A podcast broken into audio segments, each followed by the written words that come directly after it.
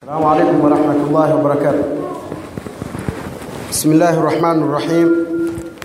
الحمد لله رب العالمين والصلاة والسلام على أشرف الأنبياء والمرسلين سيدنا محمد وعلى آله وأصحابه أجمعين.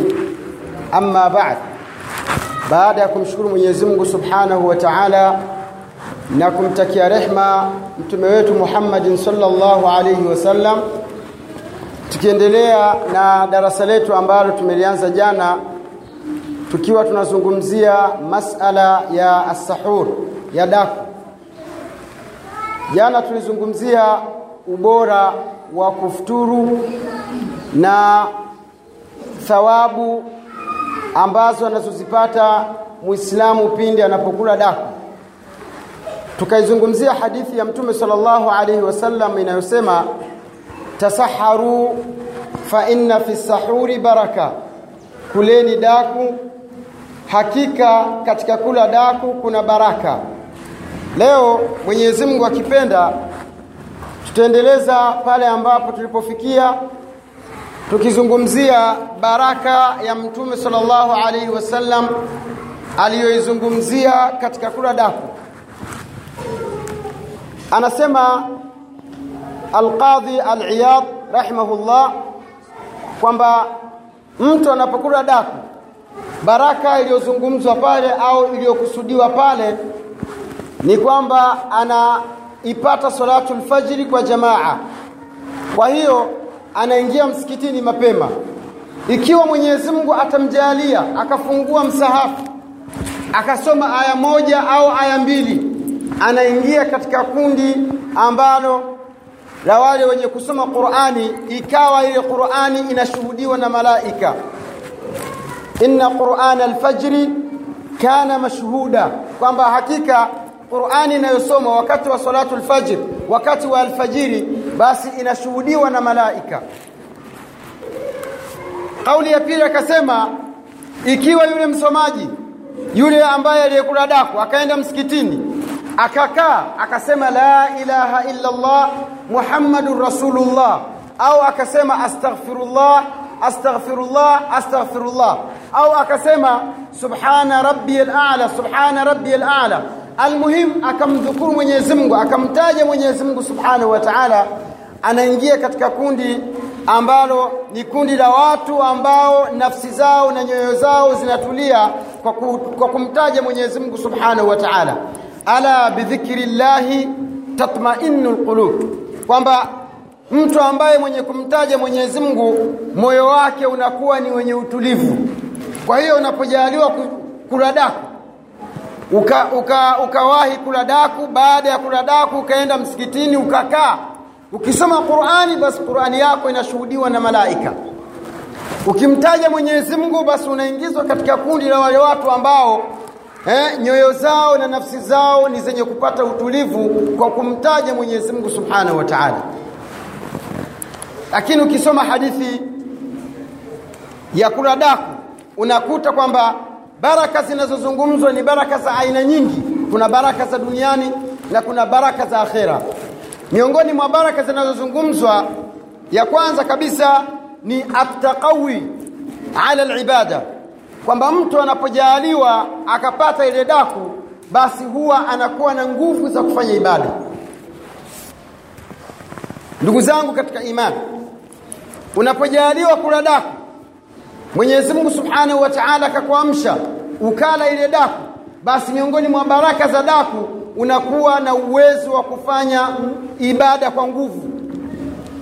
Tena ibada zenyewe anasema ikiwemo as-swala unatekeleza ibada ukiwa na nguvu. Naam. Kisha qira'atul Qur'an mchana mzima unao uwezo wa kushika Qur'ani ukafungua na ukaisoma kwa sababu unakuwa bado una nguvu. Na miongoni mwa ibada zingine ambazo unakuwa na nguvu za, ku, za kuzitekeleza ni adhikr kumtaja Mwenyezi Mungu kila unapokaa unaendesha gari unatembea kuwa na uwezo wa kumtaja Allah Subhanahu wa Ta'ala ukiwa na nguvu zako ndugu zangu lakini baraka kubwa ni kwa wale ambao wanaofanya kazi za kulijenga taifa. Unapokula daku ya kisawasawa ukaamka asubuhi basi unao uwezo wa kwenda kubeba mizigo unao uwezo wa kwenda kuchimba mitaro unao uwezo wa kwenda kuvunja jiwe unao uwezo wa kuvunja kokoto unao uwezo wa kufanya kazi ya aina yoyote pindi unapokula daku kuna watu wanakula chakula saa nne au saa tatu kwamba mi nataka nile hilo ndio daku langu mimi halafu nilale mapema. Akila saa tatu au saa nne mpaka ije kufika alfajiri tumboni hamna chochote ndugu zangu. Halafu mtu huyu anafanya kazi ngumu pengine anabeba mizigo au ananyanyua vitu vizito vizito. Mtu huyu atasoma qurani. Ikifika saa saba inakuwa yeye hana chochote tumboni akisimama akitembea anaona kama miguu inatetemeka. Na ndio maana unakuta mtu kazi yake ni bodaboda na hafungi anasema kazi tunazozifanya sisi ni ngumu. Juzi hapa nilipanda bodaboda ya baiskeli sawa jamani? Nilipanda bodaboda ya baiskeli nikamuuliza yule bwana umefunga? Akasema bwana leo bwana sijafunga. Si unajua kazi zetu tunazozifanya ni ngumu. Sawa hivyo hivyo bila chenga wenyewe wanaleta vijana. Moja kwa moja anasema mimi leo sijafunga kwa sababu kazi tunazozifanya ni ngumu. Sasa kufunga inakuwa ni mtihani. Bodaboda ya baskeli anasema kazi anayoifanya ni ngumu je anayefanya kazi kwenye semi? Anayefanya kazi kwenye tipa? Anayepakia mchanga? Anayepandisha mawe? Anayopiga tofali? Itakuwaje? Nikamuuliza wewe bwana hizo kazi unazozifanya ni ngumu. Ni kazi gani? Akaniambia hivi kazi bwana ya kubeba mtu wajua saa zingine unapata mteja yani ni mzito. Sasa ile kupigana na ile baskeli na kontroli na, na wewe umefunga huwezi.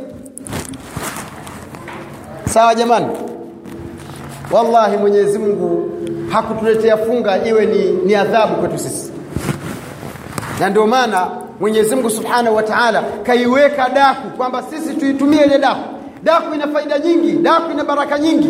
Miongoni mwa baraka za daku unapokula daku sawasawa unao uwezo wa, wa kufanya kazi zako vizuri.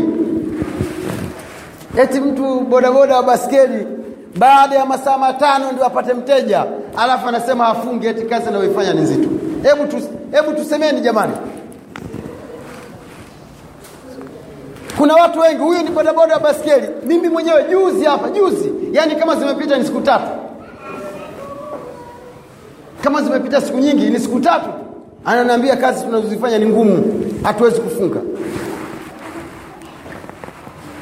Nikamuuliza wewe katika matatizo uliokuwa nayo wewe kwanza hujitambui. Ungekuwa unajitambua na unautambua mwezi mtukufu wa ramadhani usingeacha kufunga eti kwa sababu ya bodaboda akaniambia ustadhi unasema sijitambui kwani unakusudia nini? Nikamwambia ndiyo hujitambui kwamba wewe umeletwa hapa duniani kwa nini? Haukuletwa wewe kwa sababu ya dunia.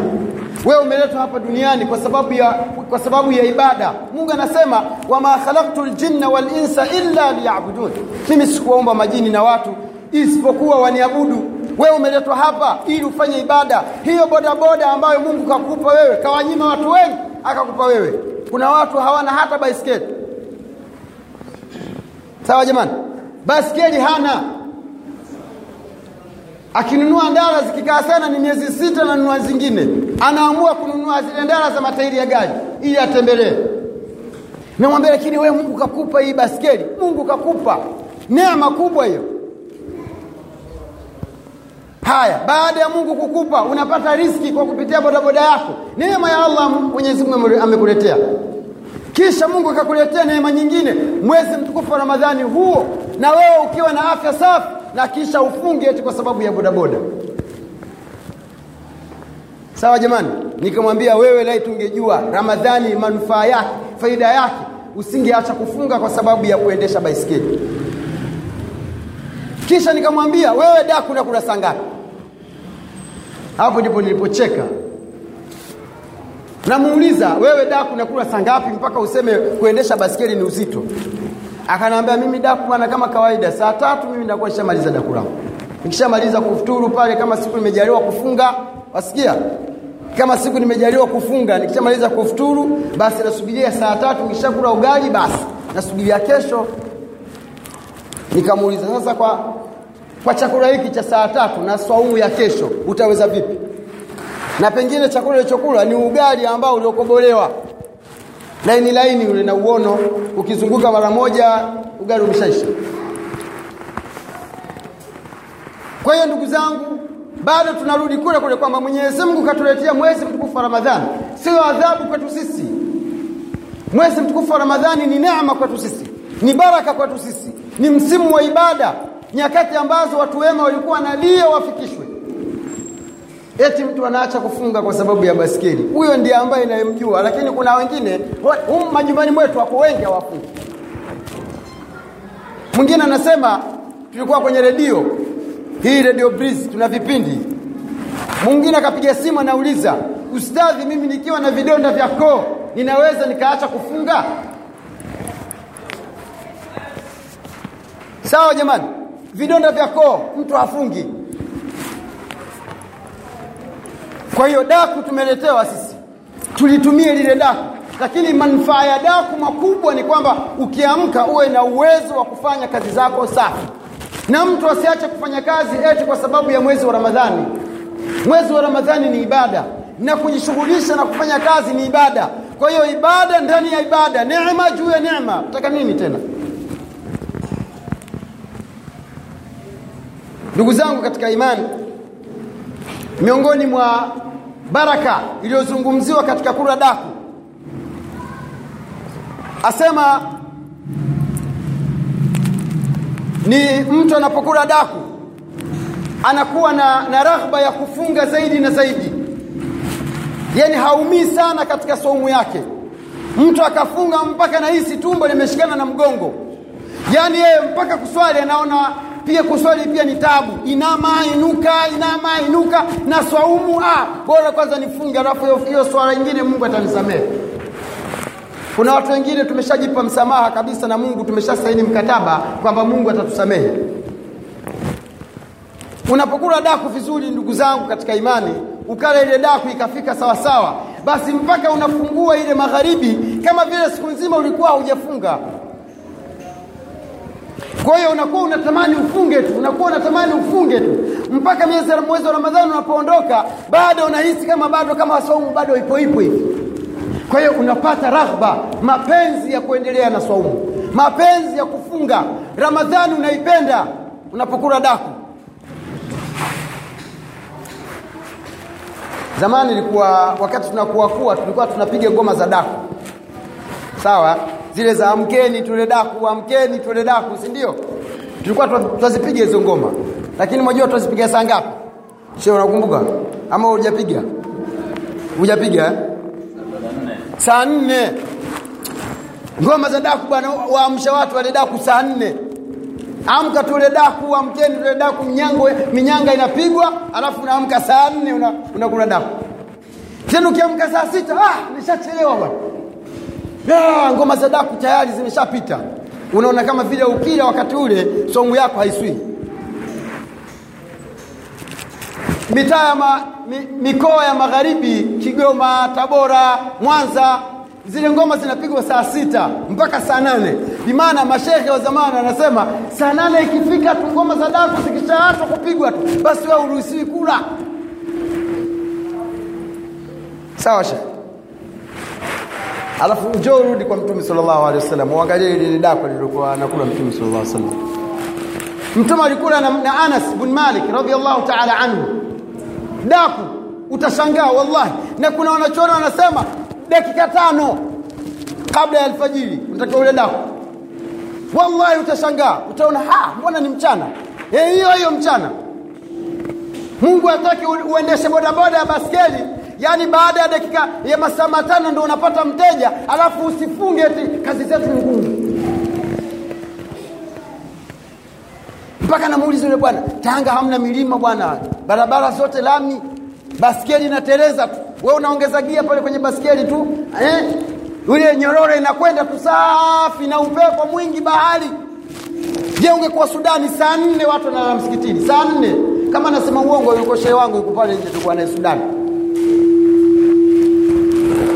Sudani ndugu zangu somu ni ngumu. Saa nne asubuhi wasikia jua la saa saba mchana kwa huku. Sawa ndugu zangu? Haya huyo mtu kweli itakuwaje? Mi naona hatafunga. Sasa hivi nchi zote za khaliji hazikaliki. Jua kama vile liko hapa hakuna mchana hakuna usiku. Sawa jamani? Ukitembea barabarani kama vile ile ngozi ina, ina, inatoka yote ya kichwa. Unatembea umevaa viatu unatamani vile viatu vivue. Ukivaa ndara unahisi una kabisa kwamba una, yani unanunua maji unamwaga kwenye miguu. Vile joto linavyounguza. Ukipanda kwenye gari hufungui kioo. Na watu wamefunga. Watu wanafanya kazi. Watu masokoni wamejaa tuleni daku la mtume jamani.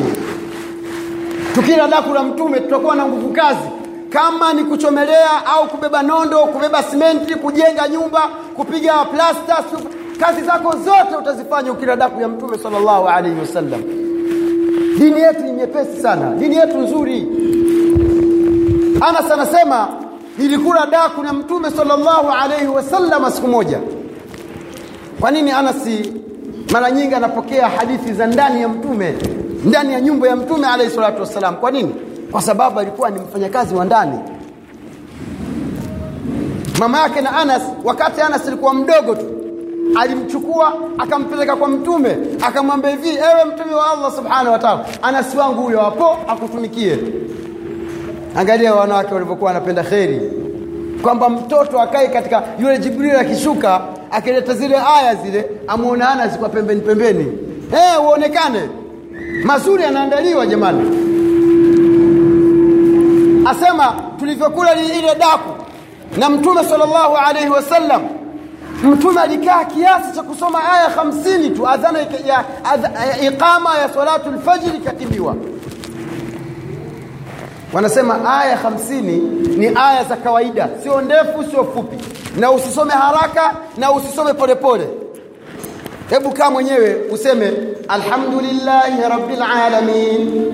Alhamdulillahi rabbil alamin. Mara 50 alafu angalia time yako ni saa zikizidi sana dakika kumi. Sawa? Zikizidi sana dakika kumi. Mtu unafanya subhanallah subhanallah subhanallah. Ndani ya dakika moja tu umepiga 35 sasa mtume ni kiasi cha kusoma aya hamsini tu alafu na adhana na iqama ya salatul fajr inakimiwa. Haya utaswali utakula tara, utakula utakula daku uchelewe swala ya alfajiri? Muda hakuna da, wa, wa, wa kulala tena. Lakini mtu anajipigia daku anapuliza ile daku alafu anarudi tena usingizini anapiga mpaka saa nne. Huwezi kuamka. Utaamka vipi? Sawa jamani umekula sehewa ukala muhogo daku alafu tena ukarudi kitandani lazima ulale tu. Kwa hiyo mtume sallallahu alaihi wasallam daku lake lilikuwa anakula mwisho kabisa wa, wa usiku mwisho. Mwisho kabisa. Anamaliza kula daku anaingia msikitini anakaa kama kama dakika kumi tu. Adhana iqama ya swala ya alfajiri inakimiwa. Sio adhana inaadhiniwa. Sawa jamani sio adhana inaadhiniwa ikama inakimiwa hebu niambie wakati wewe ukila daku utashindwa kufanya kazi? Uta, utaichukia saumu kwanza kuanzia asubuhi mpaka saa saba unakuwa kama umekunywa chai. Kwa hiyo kuanzia saa saba mpaka saa kumi na mbili unakuwa kama unasubiria lunch time. Futari kishaingia pia unakula kidogo huchafui ile meza mara pweza mara sijui samaki wa kumimina samaki wa kupaka sijui muhogo wa kupikwa muhogo wa kukanga viazi sijui vya nini chipsi hala kuku sijui wa nini. Unagusagusa ile tamaa basi vyakula vingine vyaenda kumwaga huwezi kufanya hivyo. Jamani tule daku ya mtume. Daku ya mtume ina thawabu kwanza unapata thawabu za kumtii mtume sallallahu alaihi wasallam. Unapata thawabu za kumfuata mtume sallallahu alaihi wasallam. Unapata thawabu za kupata nguvu ya kufanya kazi. Uislamu unataka tufanye kazi.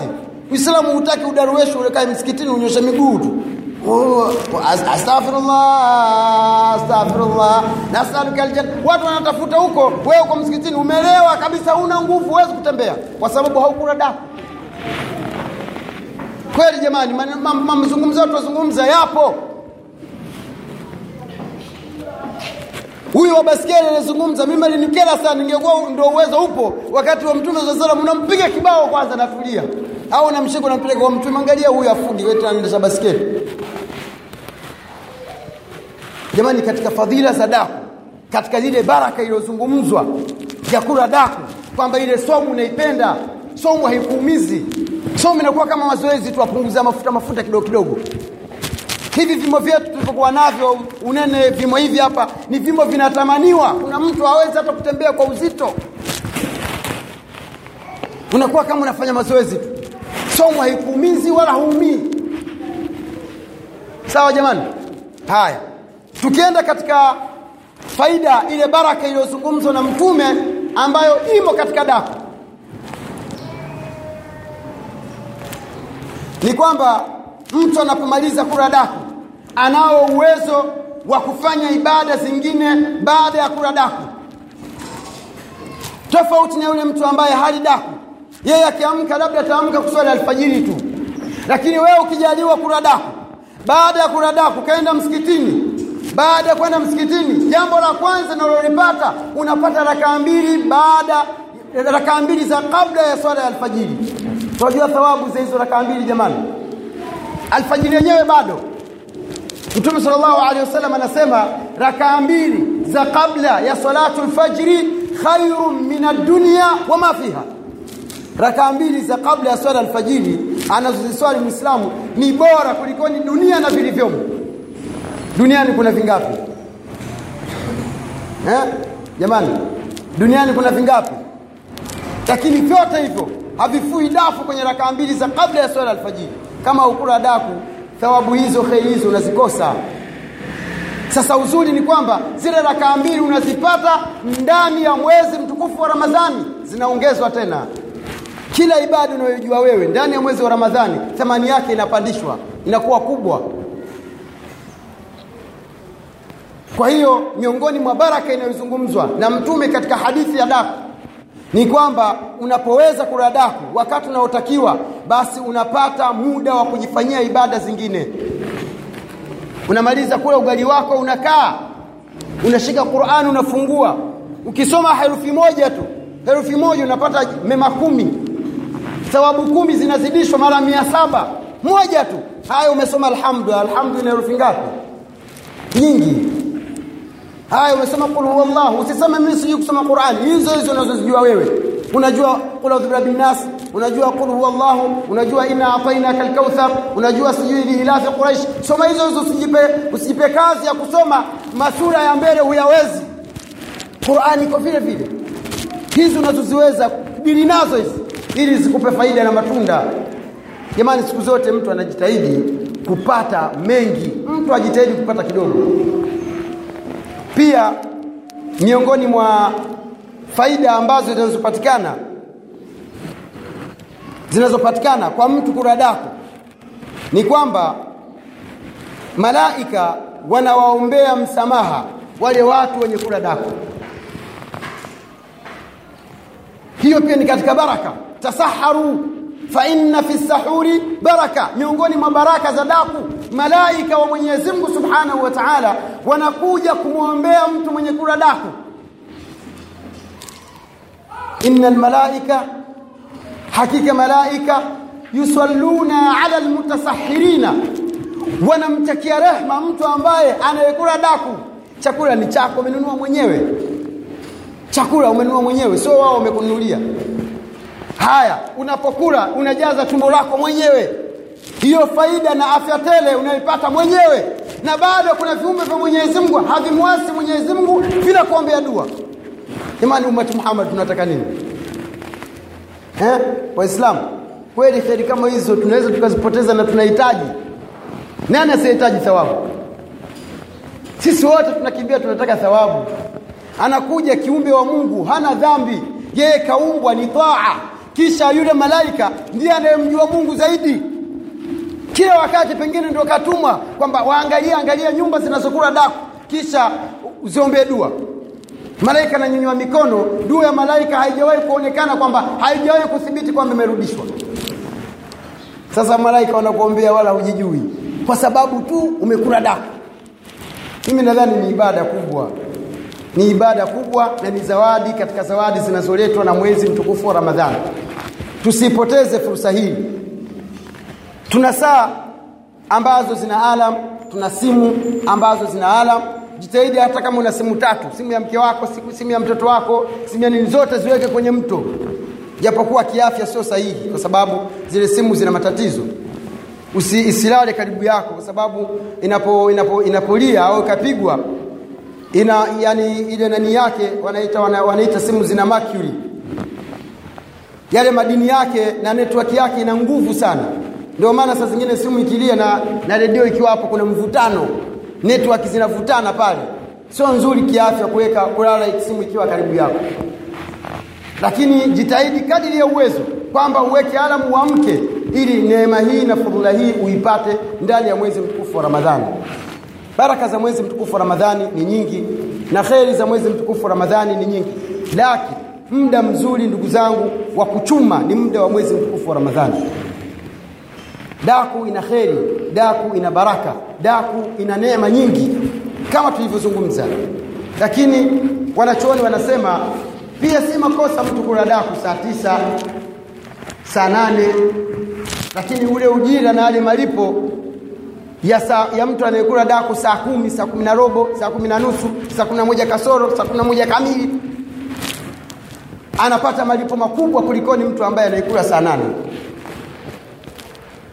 Na kisha inatakiwa misikiti yetu iimarishwe na yule mwadhini awe na amana iwe anaadhini adhana mbili.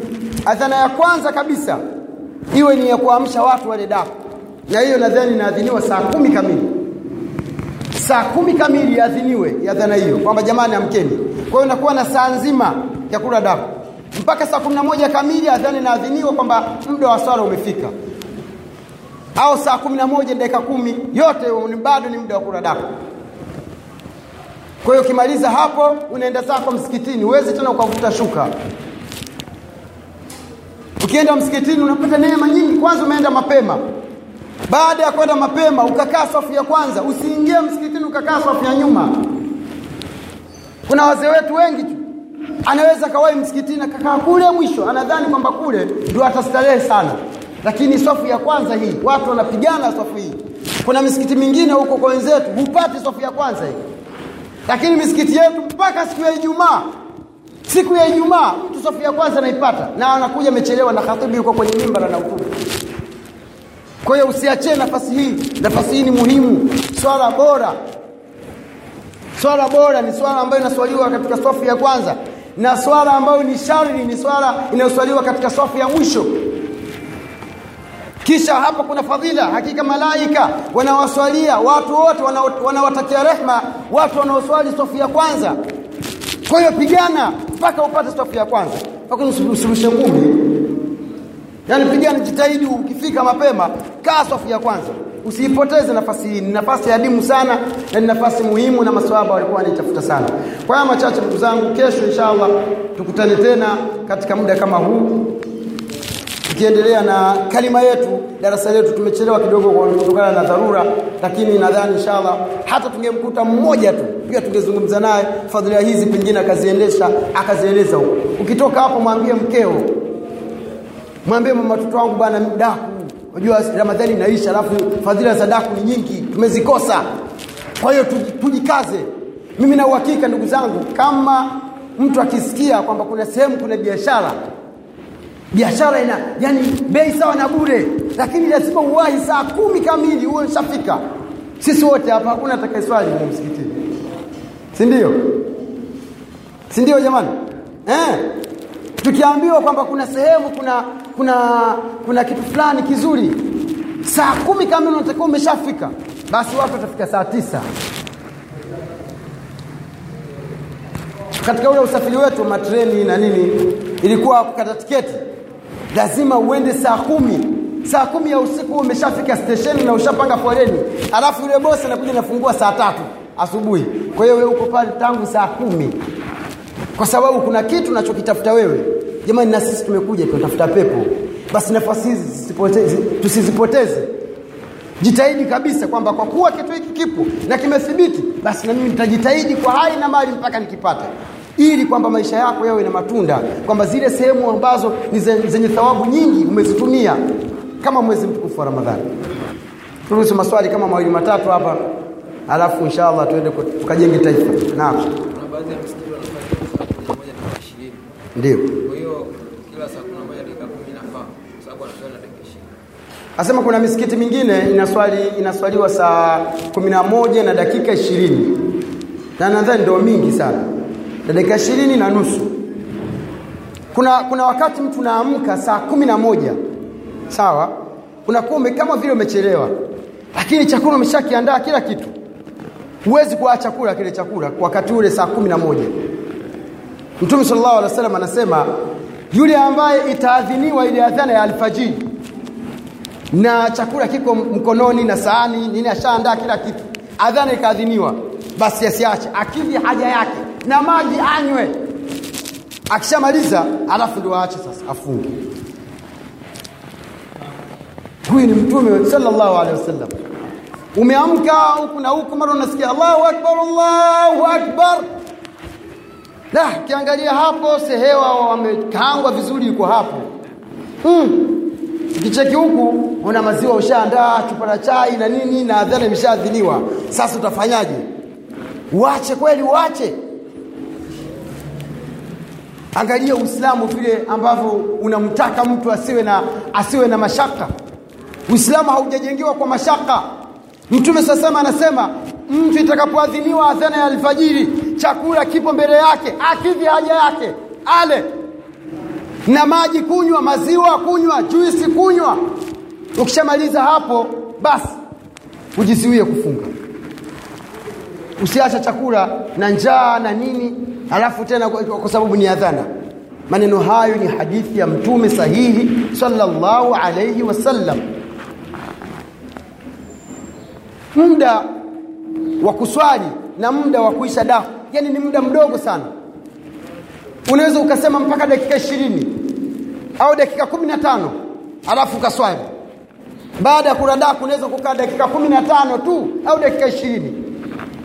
Ukaswali salatulfajiri sema inatakiwa amana katika zile nyakati. Kwa sababu kuna baadhi ya misikiti haina uaminifu. Huyo mwadhini mwenyewe ana- anakotoka mpaka aje kuadhini hapa msikitini labda kama si hapo 19 a- akaa chumba geni. Sasa anakuja anaamka asubuhi baskeli yake haina upepo. Mpaka ajaze ule upepo akimaliza apige pedali yake mpaka afike hapa funguo za msikiti anazo yeye alafu anaadhini huo hivyo inabidi uangalie vizuri. Inatakiwa amana katika nyakati na amana katika kuadhini. Sawa jamani usio mwenyewe umeenda kijijini huko. Wajua kijijini kule kuna kuna mambo yale ya huu msikiti ni wangu. Sawa? Yaani hata wewe ukiwahi msikitini taimu ni za kuadhini na unawezaona kabisa taimu hizi ni za adhana. Huwezi kupata nafasi ya kuadhini. Sawa? Kuna imamu mwenyewe ndio mpaka aje fungua anazo yeye alafu akifika aadhini akisha wewe ukiadhini wewe kama adhana yako haiswihi haiswiswi utaratibu ule huwezi kuufuata katika funga. Utaratibu unaofuata katika funga ni ule unaojulikana kwamba kutokana na majira ya leo au ya mwezi huu yatakuwa hivi yatakuwa hivi. Kwa hiyo ni mwadhini wa kwanza aadhini alafu mwadhini, mwadhini wa pili aadhini. Bilal ibn rabah alikuwa anaadhini adhana ya kwanza ya kuamsha watu waswali usiku au wale daku abdillahi ibn ummi maktum alikuwa anaadhini adhana ya pili ya salatu fajr hivyo ndivyo alivyokuwa amepanga mtume sallallahu alaihi wasallam. Na misikiti yetu inatakiwa hiyo hivyo ili wewe katika funga yako uangalie zile time na kwa sababu pengine misikiti mingi haina utaratibu huo inabidi ufuatilie na wewe mfungaji ujue kwamba alfajiri inatoka saa ngapi kwa time za kwa mida ya pwani au kwa miji ya pwani na alfajiri inatoka saa ngapi kwa miji, kwa miji ya bara. Kigoma huko mwanza shinyanga tabora ujue kwamba alfajiri inatoka saa ngapi kwa sababu alfajiri ziko mbili. Kuna alfajru sadiq na kuna alfajru kadhib. Kuna alfajiri ya uongo na kuna alfajiri ya kweli. Na sawa jamani? Vitu hivyo lazima uvifuatilie uvifahamu. Lakini isije ukaenda zako digo huko. Kuna babu ana msikiti wake yeye mwenyewe adhini saa kumi na mbili. Pale chumbageni mfano mdogo. Pale chumbageni tuna msikiti wetu mdogo pale. Sio msikiti wetu yani tunaoswalia sisi. Pale mwenye funguo mara nyingi kuna mzee mmoja anaitwa mzee Faki saa zingine ni mzee ana miaka 95 Allahu akbar. Kila mmoja ampigie takbira huyo mzee ajabu. Ana miaka 95 kasema mwenyewe kaniambia. Lakini alfajiri adhana alfajiri anaadhini yeye saa zingine. Haya mimi na wewe tuna miaka mingapi? 20 25 30 12 alafu ni wataalamu wa usingizi. Huyo mzee anatoka anatoka huko. Anaenda mpaka msikitini anaadhini atakaa msikitini. Mpaka anasema jamani mimi hapa msikitini niko mwenyewe. Mbona hamji mzewe. Sasa saa zingine mzee anaweza kuchelewa. Akichelewa adhana pengine naadhiniwa saa kumi na moja na robo saa kumi na moja na dakika ishirini adhana ndio inaadhiniwa. Sasa kama ni mwezi wa ramadhani huwezi kusema ah, ndio wanaadhini sahivi hivi. Ah, ah. kwa hiyo inatakiwa amana katika kutunza wakati katika nyakati ili uweze kuadhini wakati ambao ni safi. Kwa sababu ukiwalisha watu mchana dhima utabeba wewe mwadhini. Sawa shekhe wangu? Mmefahamu shekhe haya swali la mwisho. Lolote jamani swali la mwisho lolote katika mambo ya ramadhani? Lolote hamna na mzee hamna swali? Swali hamna? Imam hamna. Haya inshallah naam. Naam. Ile bana ni chakula cha usiku rafiki yangu. Kile chakula cha usiku saa tano. Chakula cha usiku. Bora hata ingekuwa saa nane saa tisa. Hapo kidogo. Lakini saa kumi kwenda chini huko. Ndio thuluthi ya mwisho ya usiku. Ambayo Mwenyezi Mungu anashuka. Ambayo ni, ni yani ni muda mzuri muda wenye baraka. Muda wenye kheri nyakati hizo nzuri sana. Eh tujitahidi inshallah. Naam.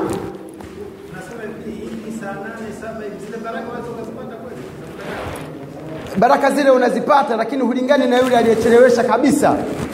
Kwa sababu katika suna ya daku icheleweshwe na katika suna ya iftari iwahiwe.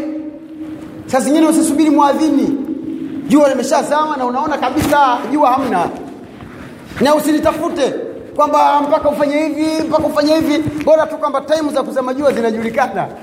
Napozungumza usilitafute. Isiwe kwamba mpaka saa hizi kwamba wingu limekuja alafu mkala jua hamna. A kwamba iwe kwamba wakati wa kuzama limezama. Pengine mwadhini kachelewa tu kuadhini lakini wewe unatakiwa ufanye haraka kufuturu. Kwa sababu mtume anasema jua linapotoka huku alafu likazama fakad aftara swaim mfungaji amefungua. Hata kama hujakunywa maji kwa hiyo zile thawabu unazipata nyingi unapokuwa ume, umefanya haraka kufungua. Na unazipata nyingi unapokuwa umechelewesha dako kwanza. Unasikilizia kwanza mpaka mwisho mwisho. Unakula daku lako. Kiamka asubuhi wallah utachimba mtaro. Kama ni mchimba mashimo utachimba shimo lako. Vizuri. Jamani tusifanye dini ikawa ngumu watu wanashindwa kufunga. Kwamba somu ni ngumu. Hamna. Kula daku ndio dawa ya somu basi. Kwani mashekhe wanakaa jamani kuna kazi ngumu kama kuna kazi nyepesi kama kuongea. Mtu akaa anajikamua mtu shekhe mwezi wa Ramadhani yuko Shekhe Atani pale barabara ya sita anakula tafsiri eh, anakaa hivi. Kuanzia alasiri mpaka saa kumi na mbili shekhe anamwaga vitu. Daku lile. Sawa jamani daku. Kwa hiyo tuleni daku ili tupate nguvu za kufanya kazi tuleni daku tuweze kupata nguvu za kujenga taifa. Mtu usikimbie kazi yetu kwa sababu ya ramadhani. Mi bwana ah, mwezi wa ramadhani ah, ah, kula dako. Basi. Tumwombe mwenyezi mungu subhanahu wa taala atu aipo- azipokee saumu zetu. Tumwombe allah subhanahu wa taala atusamehe madhambi yetu. Tumwombe allah subhanahu wataala ajalie kikao chetu hiki iwe ni kafara ya madhambi yetu ربنا آتنا في الدنيا حسنة وفي الآخرة حسنة وقنا عذاب النار. اللهم انصر المسلمين في غزة. اللهم انصر المسلمين في غزة. اللهم انصر المسلمين في سوريا. اللهم انصر المسلمين في العراق. اللهم انصر المسلمين في كل مكان. اللهم انصر المسلمين في كل مكان. وصلى الله على سيدنا محمد وعلى آله وأصحابه وسلم. والحمد لله رب العالمين. سبحانك اللهم وبحمدك نشهد أن لا إله إلا أنت نستغفرك ونتوب إليك. Leo tumerefusha tumechelewa.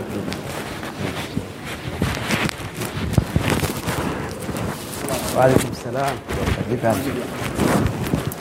السلام عليكم السلام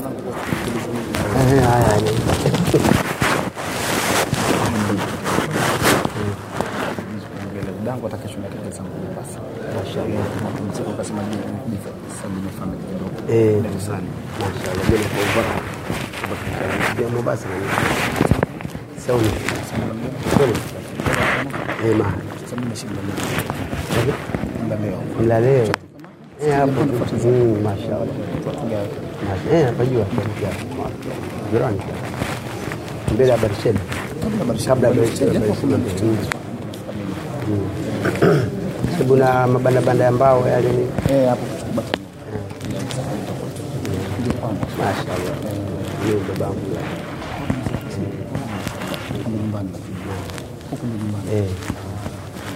Muda mrefu tangu elfu mbili na sita nimaliza pale Eh, kenda Sheikh Khalifa nikufanya interview kwa Sudan. Ni nikarudi niko Saudi Arabia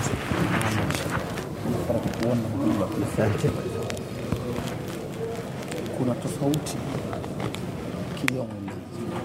ni kabla ulale ama unaweza ukalala ukaamka katikati ya usingizi ukafanya ibada Jambo zaidi bwana ni hamna tofauti ya kabla ya kulala au baada ya kulala.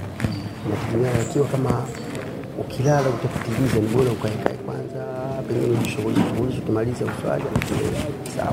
kabla tahajud kabla ya tahajjud. Kawaida kiamu laili inaingia katika tarawih, inaingia katika tahajjud, inaingia katika witr, inaingia. Lakini inapokuwa katika mwezi wa Ramadhani wana- wanazitenganisha, wanazitenganisha tarawih, alafu una una una una una unafanya kiamu laili. Kiamu laili ni swala ambayo unaswali rakaa mbili unatoa salamu, rakaa mbili unatoa salamu, rakaa mbili unatoa salamu, manake haina witiri. Sasa ikiwa kama uliswali tarawih alafu kaswali witiri na imamu, wakati tutakaposimama usiku, basi ile witri uiswali tena, basi wewe waendelee hatua waswali. Waswali zile na mbili na kutoa salamu. Kile kisimamo kinaitwa kisimamo cha usiku, maanake sehemu rakaa zangu nane na wasipigi ishirini na moja. Nane alafu kapiga wiki tatu. Tatu. Nikishamka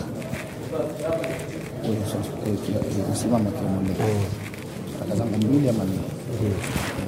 Labda nirejee maskini na na shamka tahajud ndio tena daku kabisa mpaka subuhi sawa. Haina tatizo. kwa sababu swala za usiku mara nyingi ni unatoa salamu za kufungua msafu wako kusoma ili upate kisimamo kirefu Hebu tu msafu unasoma mwenyewe katika swala haina tatizo na mwingine ajihifadhi. Umeona, na anapenda labda kisimamo kirefu mtu kaa lakini alizotatiza Naam. katika simu yangu ya mwisho katika mwezi Ramadhani, basi umba yale yangu mimi huomba katika Mwenyezi katika sida kabla ya Naam. Tahiyatu eh, subhana rabbil ala wa bihamdi. Sasa huomba dua ni nini, anaambia mimi aswili dua ni yangu ambayo naomba kwa Mungu. Nikaambia mimi najua dua ni dua na madhali naomba Mungu ama nitoe sala ndio niendelee kwa Mungu wangu akiwa katika sijida anaweza kaomba mtu sio katika sijida ni sehemu nyeti sana ya kumshtakia Mungu mambo yako. Watu wema walikuwa na sujudu mpaka watu wanadhani mtu ashakufa. Sawa. Kwa hiyo unatengeneza mazingira mwanzo, unamsabihi Mungu katika mfano katika rukuu, subhana rabbiyal azim alhamdulillah. Mara tatu, alafu unamtaja una, una, una, unamtaja Mwenyezi Mungu. La ilaha illa la ilaha illa kiasi unachoweza. Almuhimu kwamba unatengeneza mazingira. Mpaka ukienda kwenye sijida, sijida ya kwanza ile unanyuka kawaida, ukienda ya pili sasa, hasa ile ya mwisho unachokitaka. Kila unachokitaka. Mpaka kuja kunyanyuka, ushamaliza kila salama. salama, yafaa kwa lugha yoyote. Na- ndio raha za kuswali visimamo vya wamshtakia Mungu kila na hasa katika mwezi wa Ramadhani. Ndio kabisa. Kabisa. nilimweleza, lakini kasema sina elimu ile. Mm. Elimu ile, tena. Eh, Mimi nilikuwa pale madrasa mujahidin pale. Nilisomea mujahidin. Eh. Eh, alafu madrasa usiku nikaenda kule kwa Said Funde. Mshomoroni. Sawa, nipo mimi kwa Mombasa juzi hapa. Nika shunga zangu tano kukata tikiti tami kama hivi na sister kaambia ni mzigo na wewe hapa. Au mawili nasikia mazuri sana tangu huko. Alafu na sauti yako mashaallah. Amna neno bwana. Mimi nipo mara nyingi nikifikia Bombolulu huwa nazungumza sana bin Zaid. Na wanafunzi wangu ile nasoma Kisauni nilikuwa nasomesha. Mimi sana Athman ndo kuna ustadhi wangu sana. Eh, namfahamu. Eh. Mimi huwa msikiti wangu ni msikiti wa Amani. Ah, Heri inshallah bwana. Wallahi ustadhi ni Ah, Asante bwana. Shukrani bwana. Jazakallah khair. Inshallah. Haya, heri inshallah.